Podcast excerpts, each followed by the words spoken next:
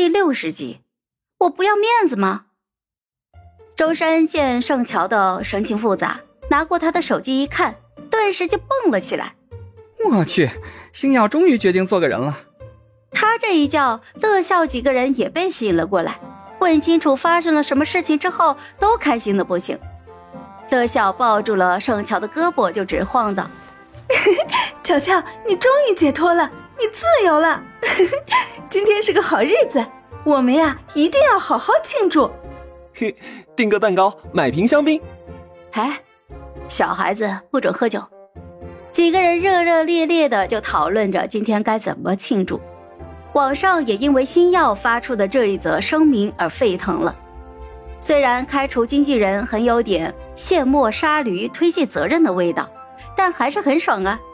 乔粉是举天同庆，纷纷转发抽奖。这是他们入坑之后打的第一仗，打得相当的漂亮。每个粉丝的心里都不约而同的产生了荣耀感和使命感。原来守护一个人，看到他脸上露出释然的笑容，会这么开心满足啊！同居综艺没几天就要结束了，这之后他就可以给自己放一个长假，好好的计划一下将来的人生该怎么过，然后坐等年后解约。突然一下，盛乔就有一种无所适从的轻松。到傍晚的时候，霍希也回到了小屋。这个节目终于在快要结束之前又聚齐了嘉宾。之前不被看好的综艺，自播放以来收视率一路攀升，节目里的几个人的人气都增长了不少。等到直播结束，节目组每周六都会正常播放两个小时时长的剪辑版，保持热度。几天的时间很快就过去了，到了分别的那一天，观众和嘉宾都依依的不舍，相看泪眼。大家拍了一个结尾 part，直播就结束了，算是跟这个综艺彻底告别了。陆亦涵年纪小，倒是没有那么多多愁善感。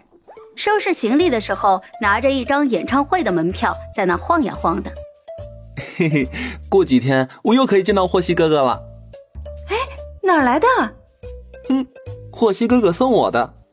哎哎，我们也要。哼，不，你们不想要。